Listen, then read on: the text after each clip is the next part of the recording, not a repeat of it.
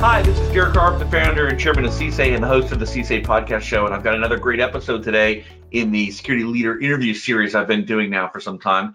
And today I've got Matt Wyckhouse, the founder and CEO of Finite State. If you don't know Matt, in addition to being an entrepreneur and a technologist, he is also a husband and a chef and a world uh, a traveler and a foodie and a water sports enthusiast. So, Matt, uh, welcome to the show. Thank you very much, Derek. Uh, thanks for the kind words. Uh, might have overstated some of my abilities there, but I uh, but I appreciate the intro.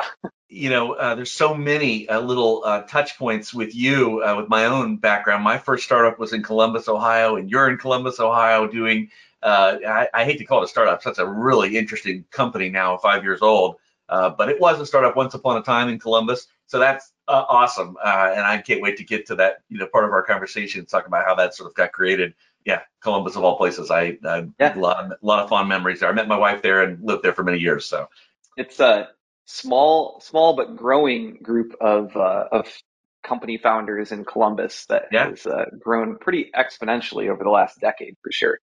Yeah, I think you know I started um, LogiKeep there in Dublin, Ohio, in 1998, um, and there wasn't uh, even the, you know the startup culture was much much smaller. It, it, there was one, uh, security startups, I don't know at the time. Maybe there was another one. Uh, there wasn't much. And I've I've I moved away, uh, you know, some years ago to Silicon Valley, and then now in Georgia. But but I've kept you know sort of track of things, and you, there's from a funding perspective, and there's all sorts of maturity cycles going on, uh, you know, in in Columbus in the years that I've been gone. It's it's been pretty pretty fun to read about. And you're smack dab in yeah. you know in the middle of that, one of the driving driving forces. So absolutely. Yeah, let's go back. So I would like to just sort of, uh, you know, my, my, my joke and shtick is that cybersecurity, you know, folks are, are modern day superheroes of a sort, and superheroes have backstories. So let's get into yours.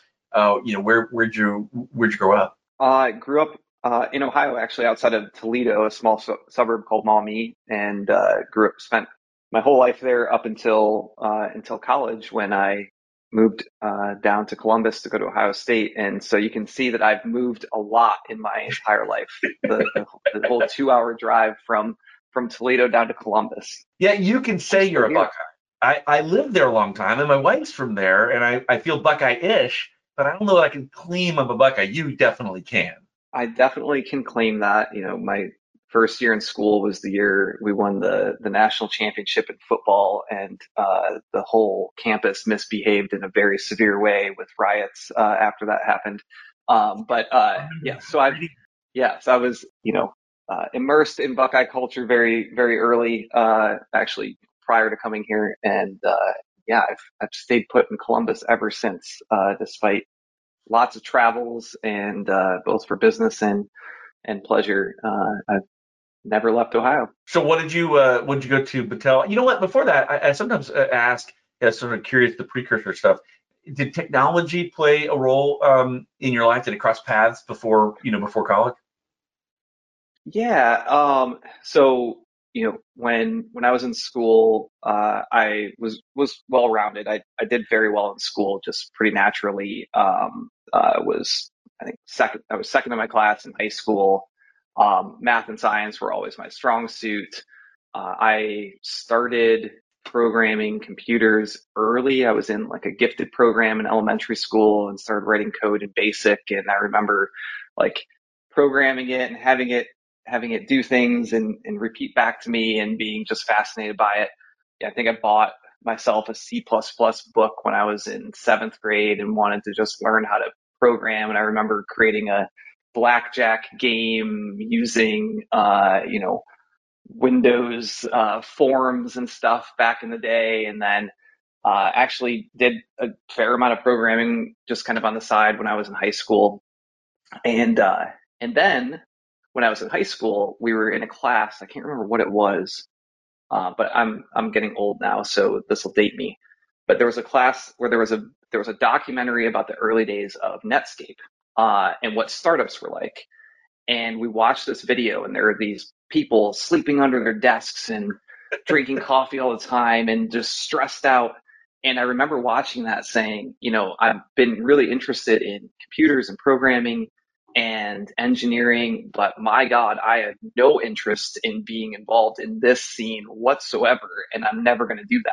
I actually instead I was focusing some of my time on architecture and uh, and drawing and actually doing some 3D hmm. graphics work and had a part-time job after school working for an architect and decided I was going to go to Ohio State and either study architecture or engineering. I wasn't sure and decided to go into engineering. And then it pulled me back into computer science, uh, uh, you know, a couple years into it, despite my insistence I was never going to go down this pathway. And so computer computer science, programming, startup, all those things end up coming into coming into play.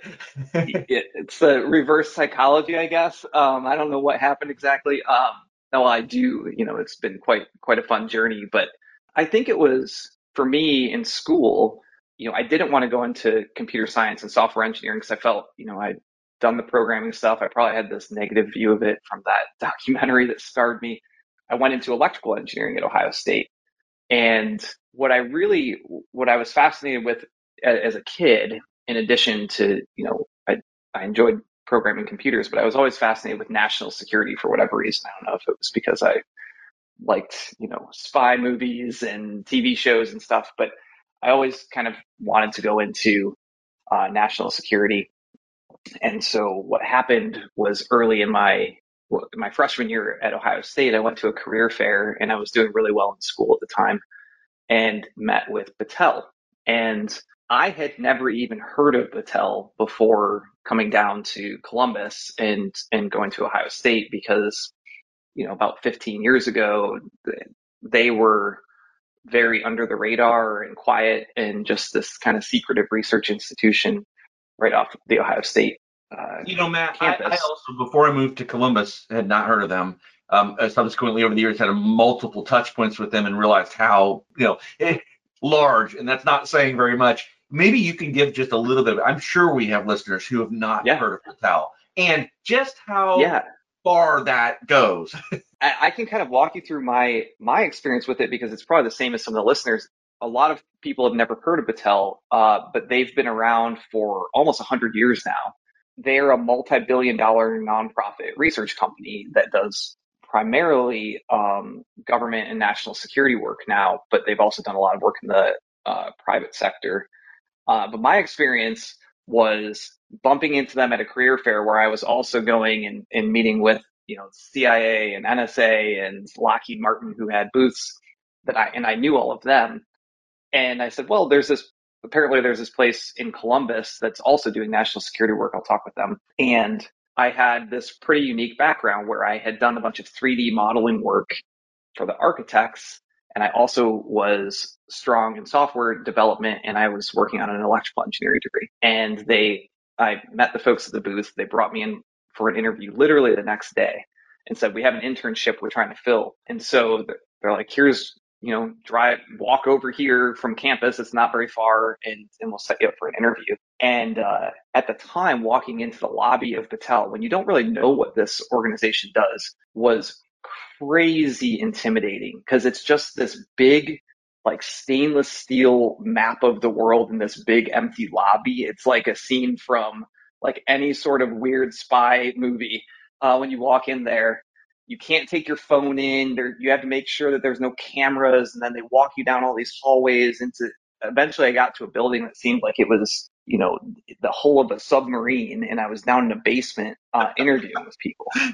And I was like simultaneously terrified and thinking, this is the coolest thing I've ever experienced. Like, I hope I get this job. And, and I did and started working there. And those, those wands from Men in Black, if you didn't take the job and flash to it, you would never remember any of this. I mean, it wouldn't have surprised me. And that was because it's such an unknown place. Yeah. It was unknown to me. I had no idea there was a 20 building campus right off of Ohio State with you know guard posts around it and uh, and they were doing all of this really cool national security work that was really important and you know eventually I, I got in there and learned a lot more about it and it's uh, much more benign than, than you think but at the same time there are some of the smartest people in the world solving really hard problems uh, you know they were sitting right in the backyard of, of Ohio State and I had no idea but to to kind of round that out Battelle today uh, is a multi-billion dollar company. They, from from an energy standpoint, a lot of your listeners probably know them because they operate the national laboratories for the Department of Energy. almost all of them. There's a handful that they don't, but Oak Ridge National Laboratory and Lawrence Livermore and Pacific Northwest and NREL and all of these these laboratories are managed by Battelle. That's one of their big businesses. And then the other piece of their business is supporting national security customers and the intelligence community and homeland security, DoD in various uh, research and development programs. Uh, they also do work with uh, pharmaceuticals and uh, medical devices, uh, even some consumer uh, stuff. Apparently, you know, like the CD-ROM was invented by Battelle. The, the barcode was invented by Battelle. Um, right. I forgot about a presentation years ago. I, I think, yeah, yeah. The Xerox machine Xerox? was incubated in Battelle. Yeah. Um, yeah. Xerox was incubated by Battelle, spun out, and then the return on that investment basically is what allowed Battelle to get really large. So yeah. great, very interesting company. You were already doing then, you took the internship, so you were finishing school and the computer science degree, but also already starting doing things there. I think that's an interesting yes. model. You know, I don't know, you know, the quantity of those sorts of opportunities that are out there, but that's a great i mean talk about how that worked for you i mean that was a fast track to knowledge to, to, to hands-on knowledge right versus the i finished the degree i start looking for a job. And there's clearly lots of people who've had to do that. You were sort of already enmeshed and stayed there for what 12 years? Almost 13 13 years? Yeah thir- 13 years yeah. Uh, that is i am a i'm a big believer in the power of internships especially uh, when you're trying to learn what you want to do with your degree as you're working on it I, I would say my experience at Battelle was I would typically learn things on the job before I would learn them in class. And so then my classes wound up being a lot easier, or sometimes they were very boring, which would be problematic for me because I would lose lose my focus in, in class. But I would learn these in a very practical setting and then I'd go apply them in a more theoretical setting or vice versa. And it's it's a really powerful combination when you can do that. We, you know, at Finite State have hired numerous interns and given them a very similar experience. We've had people that we brought in who were working on math degrees or, or recently finished it who had no programming experience, learned to program on the job at Finite State and wound up being some of the best developers we we had in the company. And so I think it's it's a very powerful paradigm when you're when you're learning to have a combination of hands-on experience and the classroom experience and they play off of each other so well. Uh, and it's really low risk for companies to bring in interns, and it's really low risk for interns to try out companies. So I think it's a it's a great model. I, you know, I like. I'm glad this came up today because one of the things we do talk about is you know people earlier in their career path saying, what do I do first, or where do I go, or how do I break in? All those sorts of. It's a sound the same question. What move do I make next? And so this is an interesting one, which is seek seek it out. Go go start asking around, either in the academic circles, they may know where some of these internships are, or the other direction, target some companies that you're interested in and find out if they have internships. But either way, that's a way to start cutting one cutting one's teeth uh, earlier potentially, uh, or breaking into the industry. Do it that way. That, that's a method, a good one. Yeah, absolutely. I, I couldn't agree more. Uh, I think it's uh, it's an incredible way to to learn and round out your experience and figure out what you want to do uh, in in life because you're gonna you're gonna see pretty quickly what it's you're gonna when you're in school you're told what it's gonna be like in in the career field that you're going into. When you're in an internship, you are actually experiencing it experiencing it.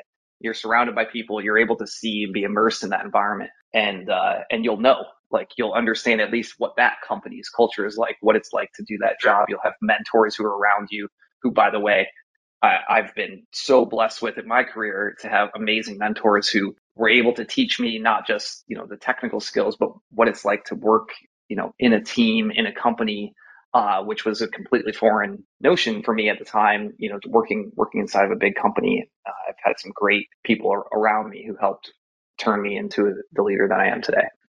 That's a topic I always my internship. So I'm, I'm glad you brought it up can you talk a little bit about how those came about? Formally informally programs like here's your mentorship program or seeking somebody out for coffee. You know what were all the ways that those came about? Giving and receiving uh, you know both both directions. I, I think it's I, I, share your your belief that it's it's yeah. it's a huge you know ingredient in almost anybody's uh, journey. It's a high quality ingredient i think. Um how yeah. yeah how did that play out? How does it play out? Maybe it's still going on I think it, it, it plays out differently for for different people. Obviously, for me, what happened? Uh, so at Battelle, you know, my first day on the job, I you know had to figure out where I park and how I get in, and eventually I I, I meet my uh, who the person who became my mentor, Scott. Uh, meet him in the lobby and he walks me back to the office and it's like, you know, we're to get you a computer, get you set up in your cubicle at the time and, and started asking me, you know, you know, do you know how to program in this language? Have you used Visual Studio before? And I was like, I no, like I, I really, I'm kind of lost on what's how to start here. And he's like, no problem. We're gonna get you situated. We're gonna we're gonna work through it. And um, he was very hands on in getting me set up and was willing to put the time in, knowing you know believing in the potential that I had, even though I didn't have the experience. And uh, and that's what created a good good mentor. And I will never forget, you know, a couple weeks, even a couple weeks in, uh, you know, I was writing some code. I had learned how to how to contribute to projects and check it into, you know, at the time, going way back. I don't even think it was Subversion that we were using. Uh, it might have been CVS that we were using for version control. Scott came over and he's like, "Hey, we've got to talk about your code." And I said, "Okay." And he said, "Look, I'm going to tell you something now that you need to take with you." He's like, "You can't ever get offended by feedback on your code. Like people are going to have opinions. You're going to have more experienced people who are going to be looking at what you're doing. You can never take it personally. You need to look at it as we're trying to build the best thing possible and everyone has positive intentions on this.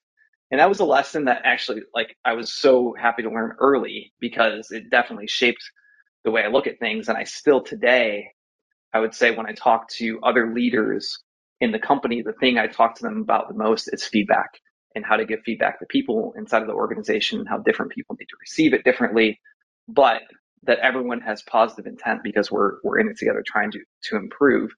And that's something that I learned like within my first few weeks from from a really great mentor that I had. Yeah, that's that's awesome. Um, how, what what role does mentorship, giving or receiving, play today in your life? I actually have evolved it in multiple ways. So I still have uh, mentors uh, and friends who have have gone from being a mentor to being a peer to being a friend.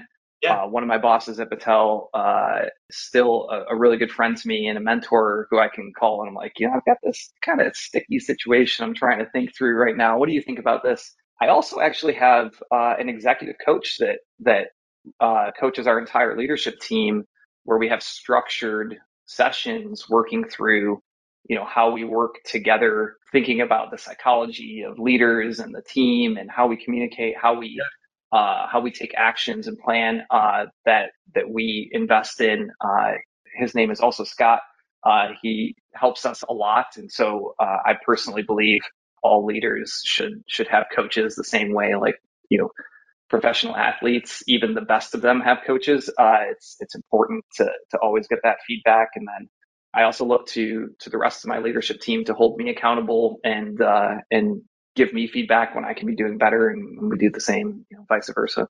Yeah, um, yeah. And then obviously, I have a lot of people in the company that that I I will spend time with and try to coach and mentor uh, whenever I can. Yeah, well, that's that's uh, that's uh, a great share. I think that's I, I like the way you shared that because I have run into people who feel like I'm I've now reached the level where I don't need, you know, this preconceived notion of what mentorship is. Like, okay, it's not career advice or where to find your cubicle. And there's there's all sorts of mentorship or resource access, uh, you know, that can be had at all levels. And so, yeah, it's it's over a lifetime. I, I don't know that I could ever arrive at a place there wouldn't be things I'd still want to learn from other people that know the thing I don't know. And yeah. and I like sharing it as well. I find myself in that stream constantly of, of upstream and downstream, and and um, I'm I'm quite happy to be you know to be in that flow. I, you know, I would add the the the thing that's that's really useful. The the analogy actually that that my coach likes to use is it's hard to see the picture when you're inside of the frame. And what a mentor can do for you, or or a coach, or a peer, or a friend, they can they're they're looking at what's going on from outside of the frame, and they can give you that perspective that you can't see sometimes when you're in it. Sure. And uh, that can be invaluable in a lot of situations. Yeah, yeah, perspective that's outside the the current yeah loop. You know, you did a lot of things at Battelle. Um, I know at the end your title was CTO Cyber Innovations. You know, I don't know what story you might share, or if there's something pivotal, sort of, especially cybersecurity oriented, that happened, or or that you know that you recall. Um, you know, what kinds of things there, you know, eh, eh, that you were working on. Um, but does anything sort of filter up in that period of time? Yeah. So I had a really unique uh, and and great experience at Battelle. So I started as an intern. I pretty quickly, even as an intern, took on uh, some pretty uh, some technical leadership roles on on projects. My my first several years were all focused on actually on computer graphics, modeling, and simulation. Uh, one of the big projects I was working on was building a simulator, a real-time simulator for um, EOD robots, uh, the robots that would be used to d- dispose of bombs in the field Yeah. in, in Iraq and Afghanistan and other other areas. And so we basically built a video game that that was based on a physics engine that we created ourselves. Um, that would allow the robots to move around on tracks and like climb stairs and fall over and disarm bombs. And uh, it was really rather complicated. And uh, and so I spent a lot of time on that doing uh, some pretty advanced stuff with uh, GPU uh, computation in the early days of that. And that eventually moved me over into uh, another area, which uh, we'll call like signals intelligence, where they also wanted to use GPUs and other types of computation to do other things related to signals intelligence. And and so I started working on classified programs that I can't, you know, I can't talk about uh, in any detail. Uh, that were basically high performance computing, uh, signal processing, signals intelligence, uh, using new types of uh, computation. At the time, GPUs were not super programmable, so it was uh, pretty novel. And and then I got pulled into some other cyber programs that were more on the collection side of things uh, from a from a signals intelligence standpoint. We had some small programs that we were working on there. And as I was building out a little bit of a portfolio of technical programs that I was running, I was sitting at my desk one day and uh, we had a lab that we had set up and we had a handful of people that were working on it. And the executive vice president who ran national security, who was like my boss's boss's boss's boss's boss, called my phone and said, "Hey, Matt, we're we're uh, we're thinking about starting a new business unit uh, focused on cybersecurity, uh, and I've been talking to people, and everyone says you're you're the guy who knows knows about this cyber thing. So we've decided that we're going to send you to a leadership development program, and we're going to stand up this new business unit, and you're going to be the technical lead, and David, who's my friend now." Is going to be the business unit manager, and how does that sound to you? And I said, "Who is this again? Is this, this is Steve? Am I Uh, being punked? why are you you're calling me? Yeah, yeah, and uh, and that's what happened. Literally, uh, the board of directors at Battelle had been talking to the executives there, saying all of these other defense uh, companies have cyber businesses that are thriving, and Battelle's not investing in it. You guys need to do something. And so they said, all right, how do we do something? And they looked around, and I was the person who was leading some technical programs in the space, and uh, and we were kind of off to the races. And I took a one week long leadership program that was a mini MBA, and uh, learned how to make PowerPoints instead of write programs, and uh, and uh, and learned, you know, did like a 90 day strategy workshop with with the folks who were involved in standing up the business. Pitched it to the executive committee at Battelle, and then um, that led to them investing tens of millions of dollars a year into a brand new business unit that uh, that I was uh, one of the the main technical leaders for. Is Uh, cyber innovation, up- innovation? Is that what that unit was called? Yep, yep, the Cyber Innovations business unit. Is yeah. that still what it's called? I mean, is that? It is. Yeah. they- yeah. Yep. okay. I think they have a few hundred people now. We started with 20 uh, when we when we formed it.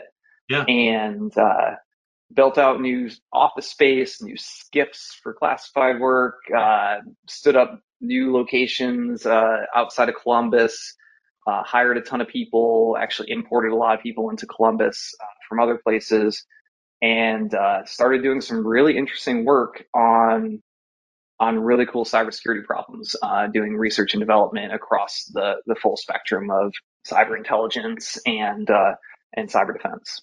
So it's it seems that that's the moment, and that from that time forward, cybersecurity has been has been your primary focus. Yeah, absolutely. Yep. Um, it's uh, I love it. uh, I found that, you know, it, it became a passion kind of before that, like some of the problems I was solving in reverse engineering and, and figuring, you know, vulnerability discovery, uh, hardware analysis, and uh, all sorts of fun stuff like that. We had facilities for, you know, decapsulating chips and using, you know, focus ion beams to do things to hardware. And uh, it was all fascinating. I loved it. And, uh, and then just kind of was given this amazing opportunity to spend all of my time doing that and teaching lots of other people how to do it and leading, uh, turn, going from, you know, a, a software developer into a lead, a leader very, very quickly, which is a very bumpy road, I would say, but, um, uh, but, but a great opportunity. And, uh, by the time, you know, I spent another five, five or six years after that point at Battelle, um, we had started with 20. I think by the time I left, we were at uh, right about 150 people uh, in that in that organization that we had grown so so pretty quickly. So let's talk about you know that's you, a person could stay there you know indefinitely doing that sort of thing and be quite satisfied with the you know sort of the the, the breadth and depth and sort of interesting you know advanced technology but you you um you left um and and there was a mm-hmm. step before finite state you know what what was what led up to that? You know we, we know there's a lot of people in our community you know i know anecdotally just from all the conversations i have now all over the place of people that think about you know I, have been in you know large company for quite some time and now i'm thinking about going you know somewhere else or going out on my own. And um, and there's fears and anxieties about that. Yeah what was your catalyst? You know what led to leaving and what did you do first before you founded finite yeah so in my you know, five to six years in the that leadership role at Battelle that culminated in me being the the CTO of that business unit. It was a kind of like a startup uh, inside of a an 80, 90 year old organization, yeah. uh, which has its upsides and downsides, but we had a lot of funding available to us. So it was less startup like from that standpoint, but everything was new in Greenfield, uh, which, which I loved.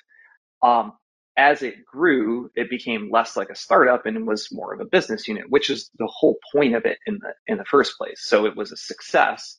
I wound up eventually choosing to leave because I like to build and I like to grow things and it started getting to the point where I felt like I probably wasn't the right person to just kind of operate it.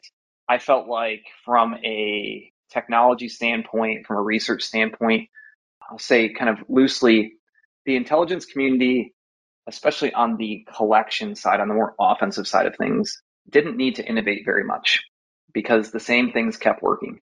And uh, and for me, I actually like to solve hard problems, and so we did actually spend some cycles solving hard problems. We we did some really cool work with um, supply chain security and detecting counterfeit and malicious hardware in the supply chains. Um, we we did a lot of work on automotive cybersecurity in the early days and helping uh, auto companies with uh, security architectures and pen testing and um, detection of, of possible attacks on vehicles. Uh, and so I'm really proud of what we what we did, but a lot of where I was focused, um, my work started feeling a, a bit more repetitive, and it also started to concern me that as we were looking at the different types of systems looking at vulner- looking for vulnerabilities in different places. The embedded devices, the ones that were the most critical that you would find in like an OT network or in critical infrastructure or IoT kind of home devices, all of these things that are powering physical stuff, they tended to be the most vulnerable. And each new version of an iPhone that came out was way more secure than the last version. Very hard to, to get into. Each new version of Windows that came out, much more secure than the previous one. But when you looked at embedded, it was literally regressing. Uh, yeah. the, the ability for anyone to find vulnerabilities there was getting easier because they were moving from a, a hardware centric design into general purpose computing with software and they were using old very vulnerable versions of linux and real-time operating systems that had no security built in and so we had this the flood of all of these devices onto the market that were incredibly hackable, and no one knew about it or cared about it. And most back then, no one even thought about them as computers. They were just like you know devices that are hanging out and and they do things. They're cool. And, Let's get more um, of them. yeah, yeah. And so it just started giving me an uneasy feeling. I knew that that was a problem I wanted to go solve differently. I wanted to go try to um, companies more aware of that, try to go solve the defensive side of that, but it wasn't really aligned uh, with uh, what we could do there because Battelle is a, a nonprofit, and really I felt like a product, uh, like a a security vendor needs to solve this problem to make it work, and that was what started making me think about leaving Battelle at that point. Was you know it started to get uh, to be a bigger uh, company. Uh, it wasn't really a startup anymore, and I really started having an itch to go solve this problem. So what was next? So I was very interested in doing that, but I was also terrified of the idea of starting a company.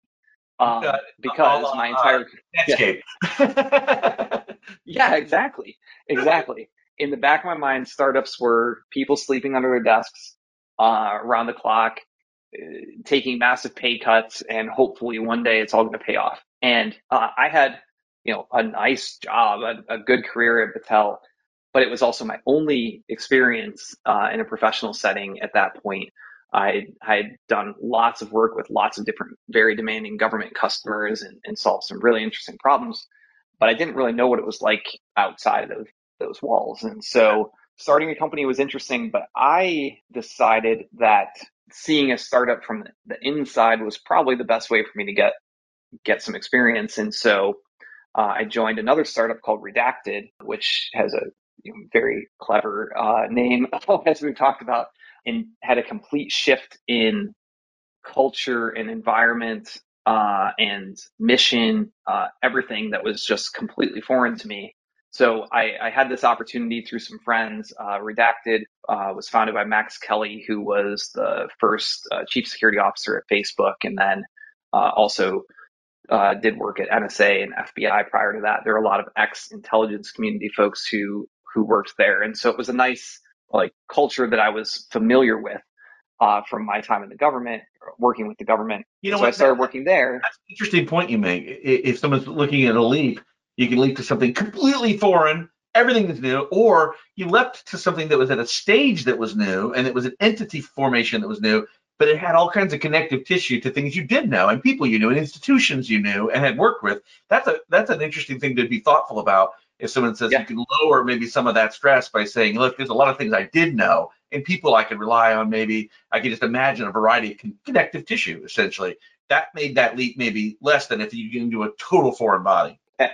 A hundred percent. Uh, it was a major factor in my decision was it felt familiar enough that I thought I could be successful, but it was foreign enough that I knew I was going to learn a lot very quickly. Yeah. And yeah.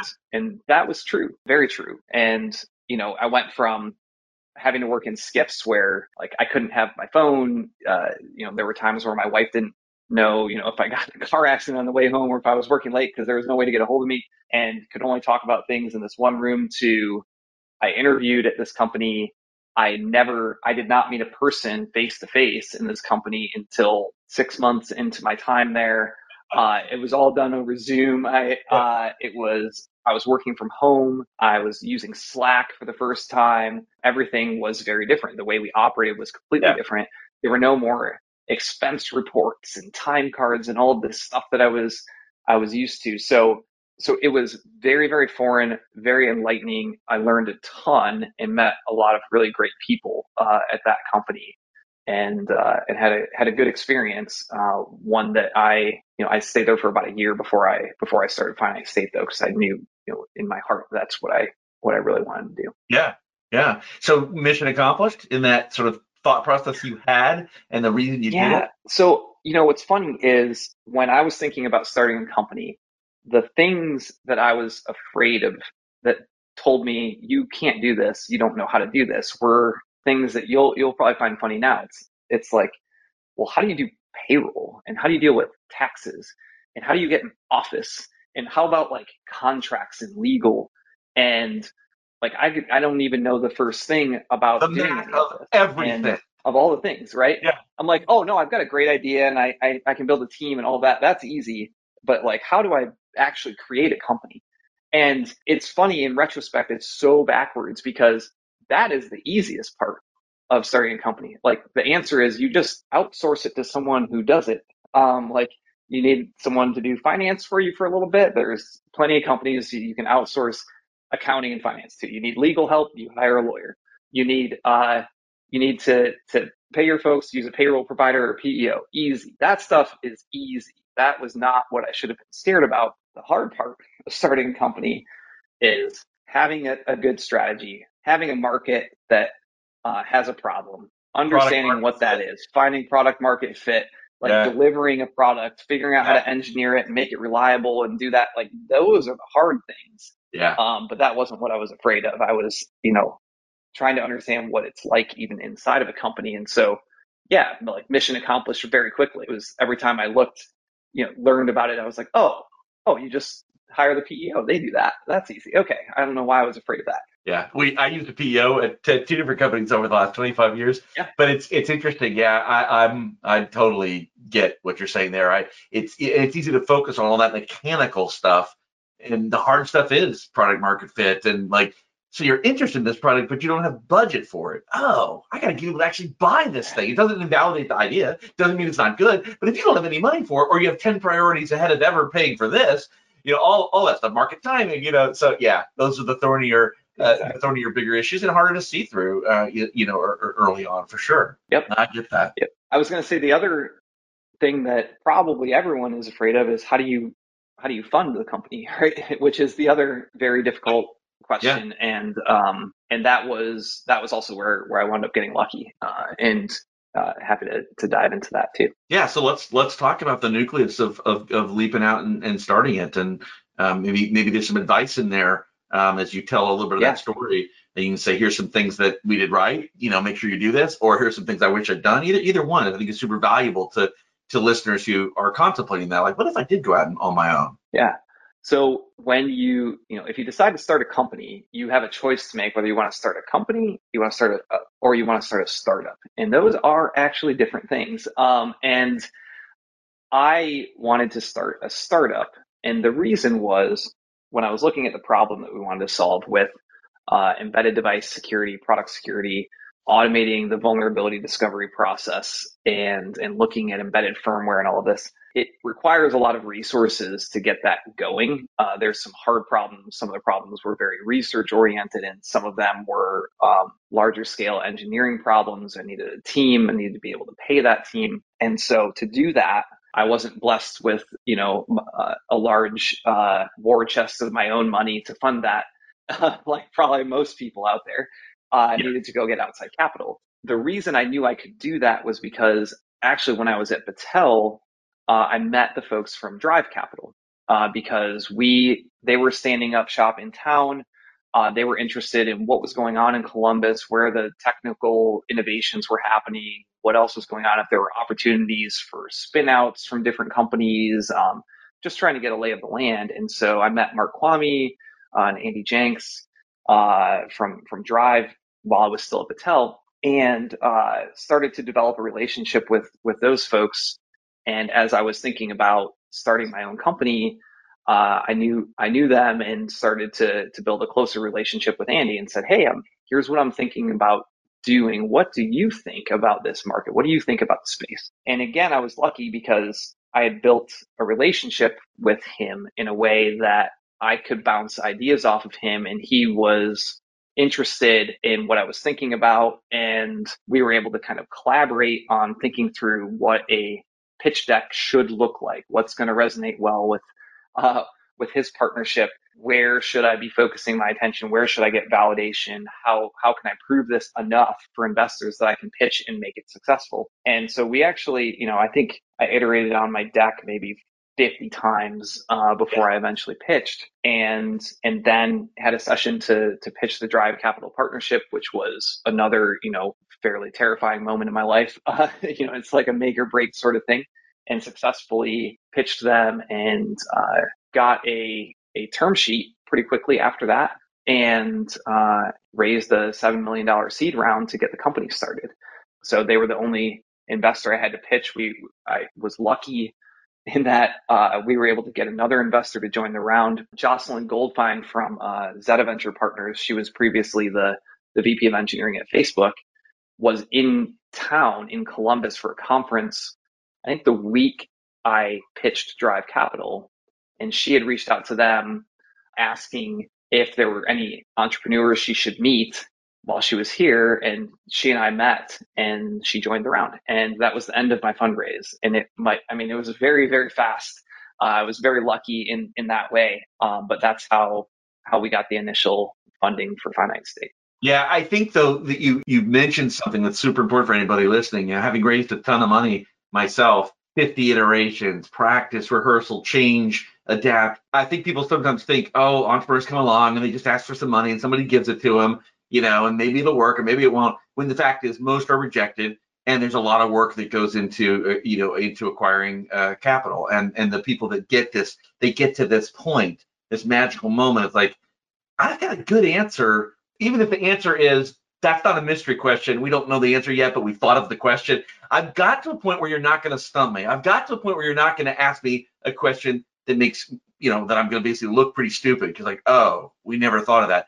I've iterated so much and I've taken so many feedbacks or, you know, gotten so much feedback that I'm I'm in this nirvana state where it's like I'm ready for the questions. And that's the best you can ask for, but that's earned. You know, there's a hidden amount of work that goes into that. I think that's not clear to people who've never done it they're just like, oh yeah, you put a PowerPoint together on Saturday, on Monday somebody give you a million bucks. Very rarely is that ever the case, if it is even yeah. ever. I think uh, entrepreneurs who are trying to raise capital learn this in different ways. I was lucky in that I had someone that I had a relationship with, which when when I do talk to other founders and they ask me this question, I say it's actually a lot like sales. If you're trying to get someone to give you money, it's a lot easier to do that if you have a relationship with that person versus just knocking on their door and asking for them to write a check to you. Reaching out in a more open way and trying to figure out if you have connections to people who, who are in the community of investors is actually a really nice way to do it because yeah. I had Andy, I was lucky, was very open minded and willing to work with me and iterate on it um, versus just walking in and saying, here's my pitch deck. What do you all think? Would you like to give me some money now? ever they it would have been a no, like obviously. Um, and so other other entrepreneurs do it by by actually the the latter method, which is walking into different VCs and saying, "Hey, I'm, I'm Matt. Here's my company idea. Would you like to invest?" And you get a no, and then you go to the next one. You try again. You try again, and it helps you refine that. And so you do a lot of pitching, and eventually you can put a round together. Uh, that's an approach that works for some people really well too. I still think, just like in sales, it is always easier if you have a champion, if you have a relationship with folks, if they know you uh, beyond just you know that one day. Uh, that goes a long way, and so that's that's something I tend to to tell other founders uh, they should strive for when they can. Yeah, and, and I know the question that you're absolutely right. The question people have in mind is, well, what if I don't already know those? start thinking of asking you know people that you know about who they know i mean you start building that network if this is what you want to do or you think you want to do you can start putting the plumbing together that lead to some of these relationships because yeah some people don't some people don't have them yeah. and uh, so it doesn't mean you have to do the brute force technique uh, which is how I had to start. I didn't have any, you know, and so I had to do the brute force technique. But you're right. When you know, and you know, subsequent companies later, it was different for me. I knew people, and they knew me, and yeah, that's an advantage. But you can start. Who do I know that might know something about this? And sometimes that's lawyers and accountants. If you don't already know somebody that's in the space, yeah. Uh, a lot of times law firms they'll have somebody at the firm that absolutely is plugged into that scene. So you start talking to them and say, I I, I think I'm going to start a company and I need to start understanding how capital is raised. That's the place to start if you're if you're at ground zero, right? If you don't know anybody. Yeah, totally. I, I also think uh, a lot of different cities have different groups where there are yeah. entrepreneurs who are connected and they have groups. Uh, investors will come and meet and greet people. They'll have pitch sessions. They'll have other, you know, just technology groups or interest groups where you can join and learn more about stuff and meet people. And, and it's another good way to network and learn more about the yeah. space. I joined, in fact, I, when I moved to Columbus, Ohio with my fledgling company, it wasn't really a company yet, just, you know, people working on it, everybody had jobs. The Columbus Venture Network, which I don't think exists anymore, CVN, was how yeah. I, I didn't know anybody. So I went to some of their lunches and sort of people were pitching and there were these people called angel investors, like, you know, what is this? And I just sat there like, uh-huh, uh-huh, okay. so, yeah. Yep. Uh, Exactly. Yeah. Having great ideas is important. uh, when you're an entrepreneur, but also having good relationships and being driven and seeking out and trying to to make that happen and knowing that it takes relationships, it takes connections, it takes being willing to talk to people and uh, and and to, to get to where you want to go is is an important aspect of it. And it's a skill that you need as, as an entrepreneur because especially in the early days, you're also going to be the first salesperson for your company. You know, it's the same skill set that you need to do to be able to go convince someone to take a huge risk on trying your brand new rickety product for the first time, especially if it's going into a SOC or something like that. That's really important. Uh, it's yeah. hard to do, and you have to be able to convince people, and uh, and that's a skill that takes some practice. So, yeah, all, all great advice. Um, and we could spend an hour, you know, unpacking just this this area, right? Let's talk about, uh, you know, before we we wind up, let's talk about what Finite State's doing. Um, I think it's an important area. It's a it's an you know emerging area that's uh, you know got a lot of problems, and so you're you know like you like to challenge, uh, take on hard challenges, hard problems, and clear that's uh, I think what you're doing you know, talk about what you are doing. What is the mission? Yeah, so our focus at Finite State is on product security and software supply chain security, which are very synonymous, but it's different depending on the user. But in short, what we're trying to do is understand the security posture of software that's either going into an organization or is being built. And that software, oftentimes, where we're focused, it's going onto a device, so it's firmware of some sort. Uh, this has become a big, big problem over the last five to 10 years. It's, and it's becoming much more visible right now because we wind up having, you know, software has supply chains just like we have supply chains for physical goods. Uh, you have components that are built by lots of different places and they get assembled and they get packaged and they get shipped. Software is built the same way. And you have open source projects and you have, uh, especially when you're talking about embedded software that's going into a device, you may have different vendors that build different chipsets with drivers and SDKs, and then you build, you take open source software and you stack it on top, and then you layer some of your custom code on there and you run it through a tool chain and it turns into a binary blob and it gets flashed to a device. And what happens is that device then gets shipped to thousands or hundreds of thousands or millions of uh, users. No one really knows what the security of that software was when you're buying it, you don't know. You just trust the brand that you're buying it from, or you don't. When even when you're developing it, you don't necessarily know the security posture of the software that your upstream providers are giving to you. If it's coming in binary form, or even if it's coming in a library, you might not test it or scan it. And then you have a problem where maybe the security of that software package was fine yesterday, but a new vulnerability comes out tomorrow and you don't know if that vulnerability impacts that that software. And so we help with that. You know, we're focused on automating the analysis of that software when it's in even if it's in a final binary blob that we have to analyze, we can we can allow our users to upload that software into our platform. It automatically dissects it, tests it, looks for known and unknown vulnerabilities, and then uh, tells you about the risk of that at many different places in the supply chain.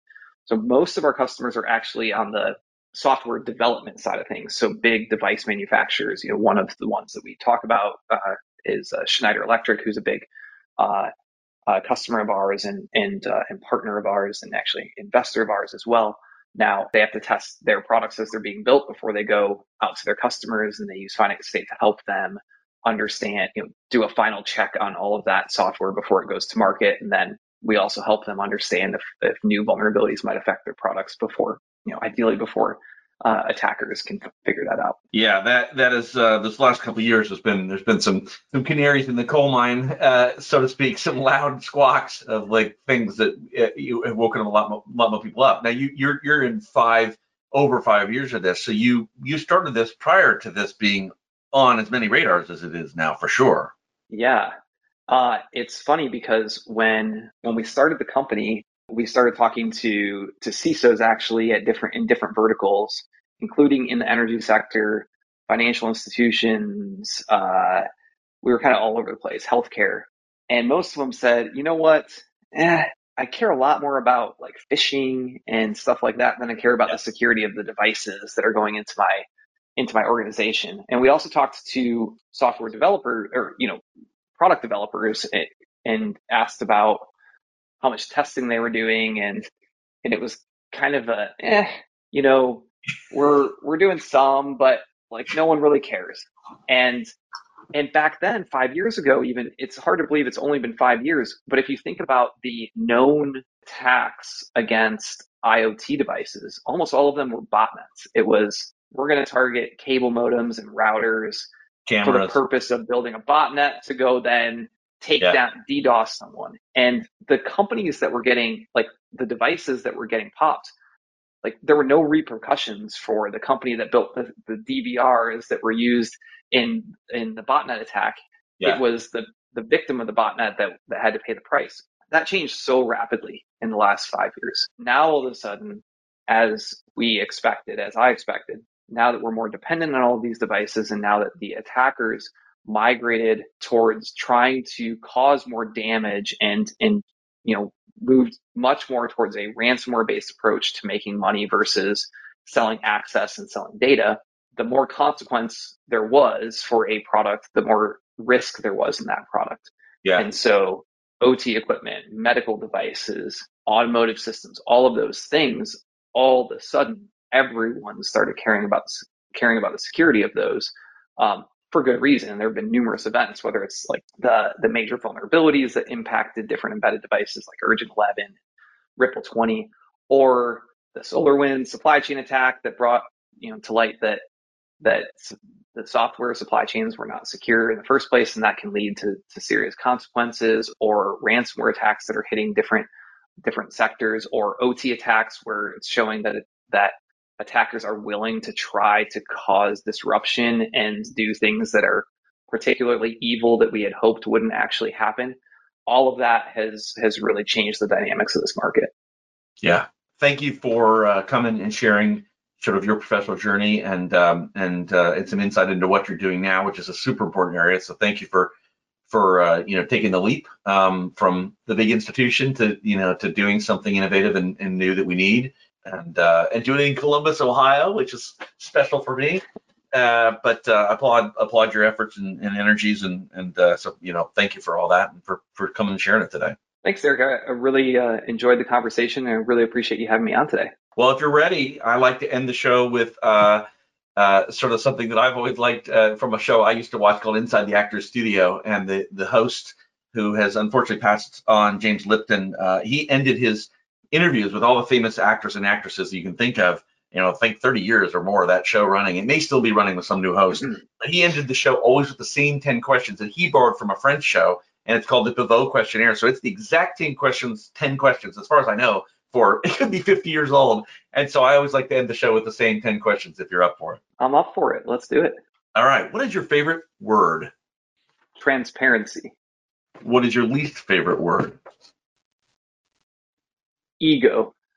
What turns you on creatively, creatively, spiritually, or emotionally? Building, building things.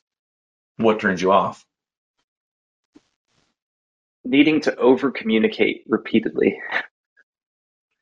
What is your favorite curse word? uh, fuck.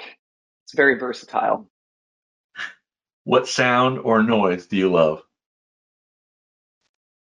The sound of being outside in nature with nothing else. What sound or noise do you hate? I actually hate the ambient sounds of a really busy city with like car horns and buses. Like if you open a window in Manhattan. What profession other than your own would you like to attempt? Mm. I hope I get to attempt being an investor one day so I can help other entrepreneurs. What profession would you like to not do? I've been told that I would be good at this, but being a lawyer, um, I've been told by lawyers I would be very good at it, which I can't tell if that's a compliment or not. But no, I don't want to do it. and if heaven exists, what would you like to hear God say when you arrive at the pearly gates? Congratulations, you should be proud of what you accomplished. All right, I'm just wrapping up with Matt Wyckhouse, founder and CEO of Finite State. Thank you, Matt, for uh, coming on the show and for sharing your your story. Thanks a lot, Derek. I really appreciate you having me on today. This was a lot of fun. All right. Take care. Be well. We'll talk soon.